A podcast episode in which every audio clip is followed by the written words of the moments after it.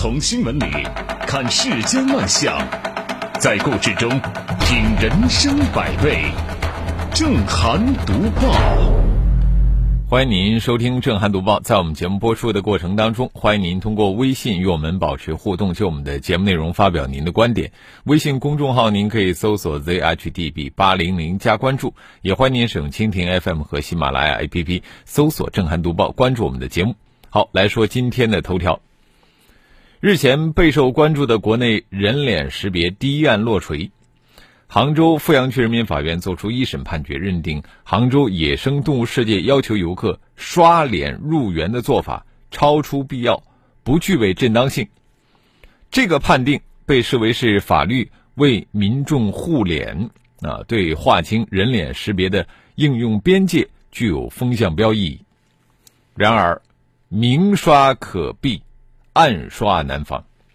有媒体调查发现啊，如今很多的房地产公司售楼处的摄像头都是伪装的人脸识别系统，它可以对看房者进行全程高清晰度跟拍，不仅采集脸部信息，后台呢还会将手机号啊所有的来访记录进行匹配，以便于精准营销。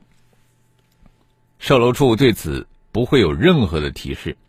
更不会主动告知看房者，因为怕戴口罩也能被识别，不能享受相关的折扣。有人呢，干脆戴着这个摩托车头盔去看房。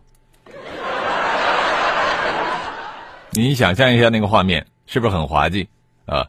好像很好笑一样，但实际上真是一点都不好笑啊！如果说少戴一个头盔，有可能就要多花三十万买房啊，因为。开发商要杀熟，那已经是精准营销了。和一些动物园小区启动人脸识别系统是打着安全便利的幌子不同，售楼处的这个无感刷脸，连遮羞布都不要了。它是为了房地产企业精准获客和留存潜在客户。用网友的话说，每一个被无感识别的看房者都成了房企眼中穿着衣服的数据。房地产企业这样的一种一切数据皆可变现的心态，强烈到了看房者明确要求删删除人脸图片的时候呢，他们也会坦然拒绝。网络安全法和民法典对使用人脸识别技术定下了合法、正当、必要原则和经被收集者同意的总基调。今年十月实施的《信息安全技术个人信息安全规范》进一步明确规定。收集个人生物识别信息前，应该单独向个人信息主体告知收集、使用个人生物识别信息的目的、方式、范围以及存储的时间等规则，并征得个人信息主体的明示同意。最近，因征正在征求社会意见的《个人信息保护法》草案也规定，在公共场所安装图像采集、个人身份识别设备，应当为维护公共安全所必须，遵守国家有关规定，并设置显著的提示标志。那么，对照以上法律，售楼处使用人脸识别系统，不仅没有告知看房者，反而呢存在刻意隐瞒的嫌疑。成为行业心照不宣的普遍操作背后，是房地产企业以违法违规的吃相无底线、逐利和法不责众的心态。人脸识别作为一项新技术，本来没有原罪，但是它的应用不能没有规矩、没有边界，尤其不能在侵犯个人信息权益和隐私的违法违规边缘疯狂的试探。所以说，是时候对照法律法规进行一次系统性清理了。对售楼处采用人脸识别这种更隐蔽也更肆意的顾及，法律尤其不能无感，要以打痛无良房企脸的力度，为看房者护脸。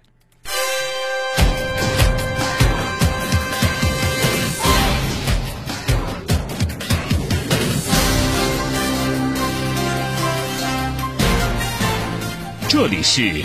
正涵读报，继续说的新闻呢，还是和人脸识别有关，啊，而且还是很尴尬。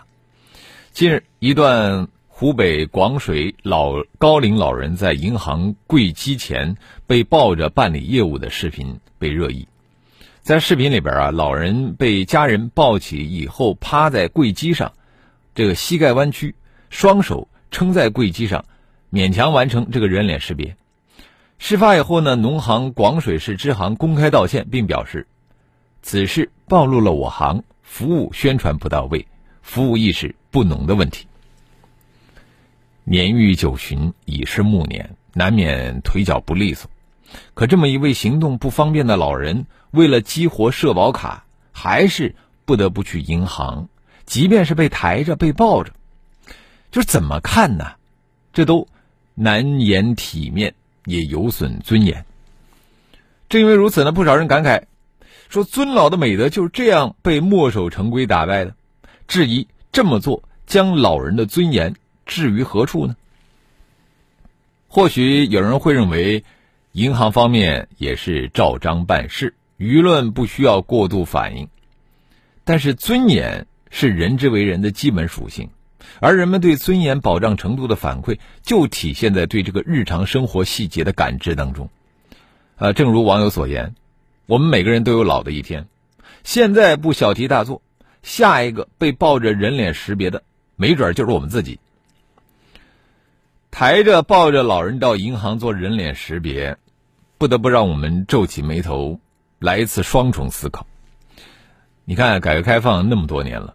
呃，我们的一些老字号商家，特别是一些国字头的，啊，他们嘴上也天天喊着“顾客是上帝”，但事实上是小和尚念经有口无心。呃，事实上，记者向农行官方客服了解到，若户主本人年事已高、身患重病、行动不便、没有自理能力，但意识清醒的情况下。农行营业网点可以采取上门服务的方式进行实名验证等业务办理，也就是说，不是不可以服务到家，而是银行的工作人员不愿意服务到家。说到底，这还是官商作风，还是老爷做派。另外一种思考是什么呢？就是我们都得往前看呢。你看，再过二十年，独生子女的这一代的父母，差不多也都八九十了。十九届五中全会已经把积极应对人口老龄化提升到国家战略。当下呀，数字化生活、智能时代向我们快步走来，远不只是相关银行啊，还有一些商家，特别是医院，现在都是什么网上预约挂号，什么都要手机交费。那为难的就是那些不会使用智能手机的老年人。积极应对人口老龄化。真的，我们还有很长的路要走。在此呢，我们期待的是尽快的有那么一天，轻舟已过万重山，不再有抱着老人到银行做人脸识别了。这里是正涵读报。我们谁都会老，啊，老去的人也都曾经年轻过。年轻的时候啊，社会经验不足，总是容易崴着脚，总是容易掉进一个又一个坑。我们接着说的这个找工作，啊，就是找工作当中可能会碰见的陷阱。有没有胸啊？让我摸摸。暗访记者正在被面试，一个三十岁左右的男子一边说着，一边企图伸手触碰作为应聘者的记者。这不是段子啊。这是《新京报》最近报道的一个真实的场景，而且只是开头，它的背后啊是一个庞大的情色生意链条。今年以来呢，包括北京、杭州、南京在内的多个地区的网友发现和反映，在 BOSS 直聘上遭遇了情色陷阱招聘。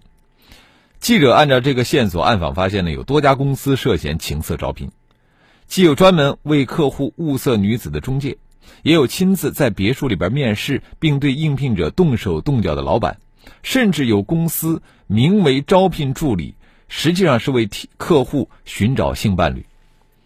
这类情色招聘大多数打着私人助理、生活助理的旗号。从常识来看呢，这类行政助理呢属于基础岗位，专业背景不强的年轻女性是这类岗位的目标人群。此外，这些单位。不仅被包装的极其高大上，而且月薪动不动过万，工作内容的描述又极其简单模糊，语言不详，而这对于初出茅庐、涉世不深，或者是急于求职、不知底细的女性来说，无疑非常具有吸引力。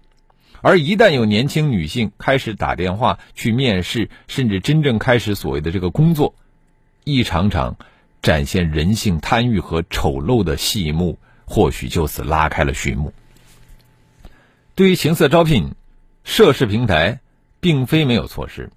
在 BOSS 直聘的投诉栏里边，直接有色情骚扰的选项，但现实当中，你不能仅仅指望用户发现问题以后再去举报，平台啊就应该主动发现，把监督和管理前置，去提前的掐灭风险。因为要知道，一些风险你等用户自己体验完再去投诉，实际上已经造成了伤害。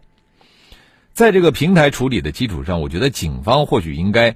主动的按图索骥，深入调查这背后的灰色产业链，从源头上去杜绝类似事情的发生。这里是正涵读报。要想人不知，除非己莫为，是吧？干坏事的、抖机灵的啊，都是要还的，只是时间早晚而已。我们接着说的这个抖机灵，刚抖完就还了。这两天呢？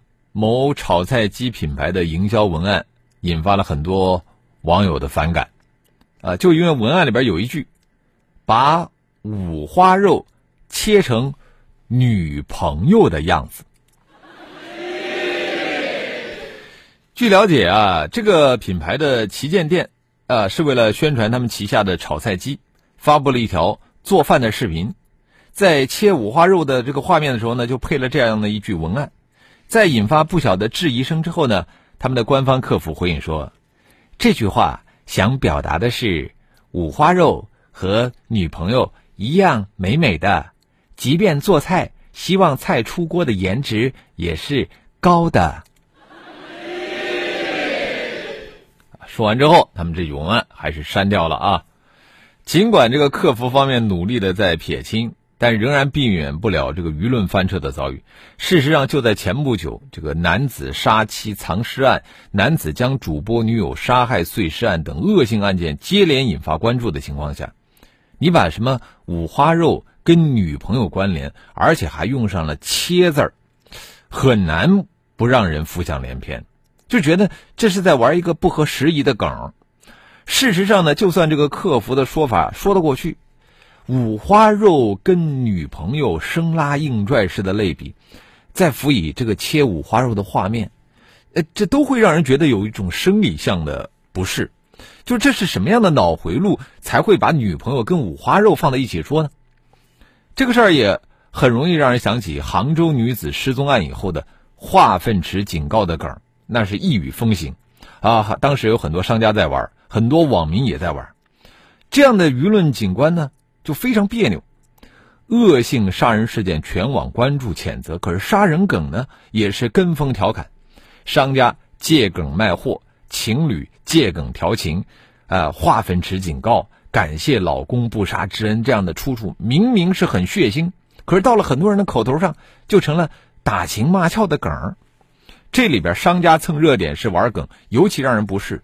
从什么呃旋风速搅两吨水警告啊，成为这个商家宣传绞肉机制的营销手段，到如今为了卖炒菜机，宣传把五花肉切成女朋友的样子，这里边我们看不到诙谐幽默，我们只看见恶臭。本质上，这都是拿犯罪行为揶揄成戏弄别人的伤痛，拿恶性犯罪行为开玩笑。好，欢迎回来，这里是 FM 一零四无锡经济广播正在直播的正涵读报。我们接着来看一看微信平台一团和气说，原来交警推行戴头盔在暗中是保护消费者的权益，用心良苦啊！都戴好头盔吧，对自己有好处，安全不仅仅是在马路上啊。呃，文海兵他说了。亲戚朋友陪你一起去看房，进了售楼部全部被抓拍，脸部识别加存档。可能你只是售楼处送个外卖，呃，你也已经成了他们的终身客户，恭喜恭喜！苏源呢说呢，开锁的要备案，买人脸识别设备也需要备案监管。当然了，不少人不知道还能够步态识别。啊，今后要斗争的多的是。哎，这苏源也是一个懂技术的人啊，就是每个人走路的姿势都不一样，啊，就是说，所以说以后的这个人脸识别的设备可能不光是抓拍脸，它还要动态抓拍你的步态，你走路的姿势。如果说你把脸遮住了，你这个走路姿势没改变的话，也会 容易被他们识别。田小圈说：“到处都是人脸识别，早晚要出大问题。”起一个平平淡淡的网名，他说：“科技进步是好事，但如何规范使用，如何保障我们的隐私呢？科技发展没有错，但利用科技的人啊，要有这个。”啊，为什么这个后面没有了啊？也，应该是应该有懂得规范是吧？上善若水说，现在姓名、手机号都不算啥了，身份证、指纹、面部识别都被这个 A P P 收集的差不多了，就差个人的 D N A 序列了。呃 k a s m n 说，适合老年人的服务理念要提高，要通过宣传达到全社会的共识。嗯。呃，三弟说，科技是一把双刃剑，用得好呢，我们收获幸福；用的不好，是人人自危。木子李他说，可怜的银行一线员工啊，银行揽下业务，然后又不给你增派员工，呃，底下人都是背锅侠。诗与远方说，这时候没有人想起马云吗？那个逼着银行开始琢磨服务的人。嗯，兰溪说。机械化、科技化、自动化的缺点就是这样，缺少人性化。嗯，好，我们也欢迎更多的朋友可以就我们的节目内容来发表您的观点。微信公众号您可以搜索 zhdb 八零零加关注。我们继续来读报。呃，前两天啊，在成都发生了这样的一件事儿，有一名男子和朋友去火锅店吃火锅，却遭到了拒绝。这个店家表示，没有女性朋友陪同，不能进入。感觉到被歧视的这位男子和这个店家就争执了起来，最后还请来了警察。在警方的调解下，饭店请了一名女性服务员陪刘先生吃了饭。你这个事儿听上去真的是非常的可笑啊！呃，如果说不是很多媒体都报道了，我一开始真的以为这就是个策划炒作。火锅店的店长告诉记者。说他们这个店呢是女性主题餐厅，他们的初衷是为女性设立的，男性只有在女性邀请下才能够进入就餐。哎呀，不过还得说啊，就算确有其事，我们也不能太当真啊。这种餐厅，包括此前引发各种争议的什么女性主题什么什么、女性专用什么什么，说白了。啊，就是一种营销策略啊！他其实玩的是性别梗，他就是要去碰触公众情绪的词儿，当真你就输了。吃个火锅而已，你说又不是上厕所，你干嘛要分性别呢？只准女性进店吃火锅，难道就是对女性的尊重吗？这意思是看见男人，女人就没胃口啦？这中间的这个逻辑关联，简直就隔着一整个太平洋。关键是这家店并不是完全不允许男性进入，只要身边有女性陪伴啊，哪怕一群男人当中只有一名女子，男人也可以进入。有律师就说的好啊，说这家火锅店的行为已经涉嫌违反消费者权益保护法的相关规定。尊重女性是现代社会的基本伦理价值和规范，我们不需要多说了。但动不动就拿尊重女性做噱头卖点，制造话题，挑动情绪，那就不对了，啊！这反向的性别歧视，它同样是歧视。反向性别歧视目的就是人为的制造性别对立，在女性争取平等权利的道路上呢，最可怕的不是这个什么神对手，而是假冒自己人的猪队友，啊！就像 Papi 酱生完孩子，居然因为跟谁姓而被骂上了热搜，啊！说是她这个独立女性人设崩塌了，有的时候就不免让人去猜疑，在这样的细枝末节上掀起性别大战，是不是某些人又蠢又坏？女性在日常生活当中仍然遭遇或明或暗的性别歧视，社会中需要破除性别天花板的还有很多。我们随便举几个例子啊，一提到什么女司机，就是女人天生就开不好车；一到升学，就说女人不适合搞科研；一到招聘，就是什么女人要生孩子太麻烦；一说到家庭纠纷，就是不要跟女人讲道理。火锅店的神操作跟这个女权和尊重没有半毛钱的关系，人家摆明了就是要制造话题、博出位、拉生意，精明着呢。所以说呢，我们就此打住吧，不能这么一本正经的去跟他讲道理，我们就当个笑话看看，是吧？呃，昨天这个笑话被收拾了，呃，成都的市场监管部门认为这家火锅店属于设置不合理的交易条件，已经要求店方停业整顿了。好了，我们今天的读报就到这里，感谢您的收听和参与。更多的交流，请您搜索微信公众号 zhdb 八零零加关注，也欢迎您使用蜻蜓 FM 和喜马拉雅 APP 搜索“震撼读报”，关注我们的节目。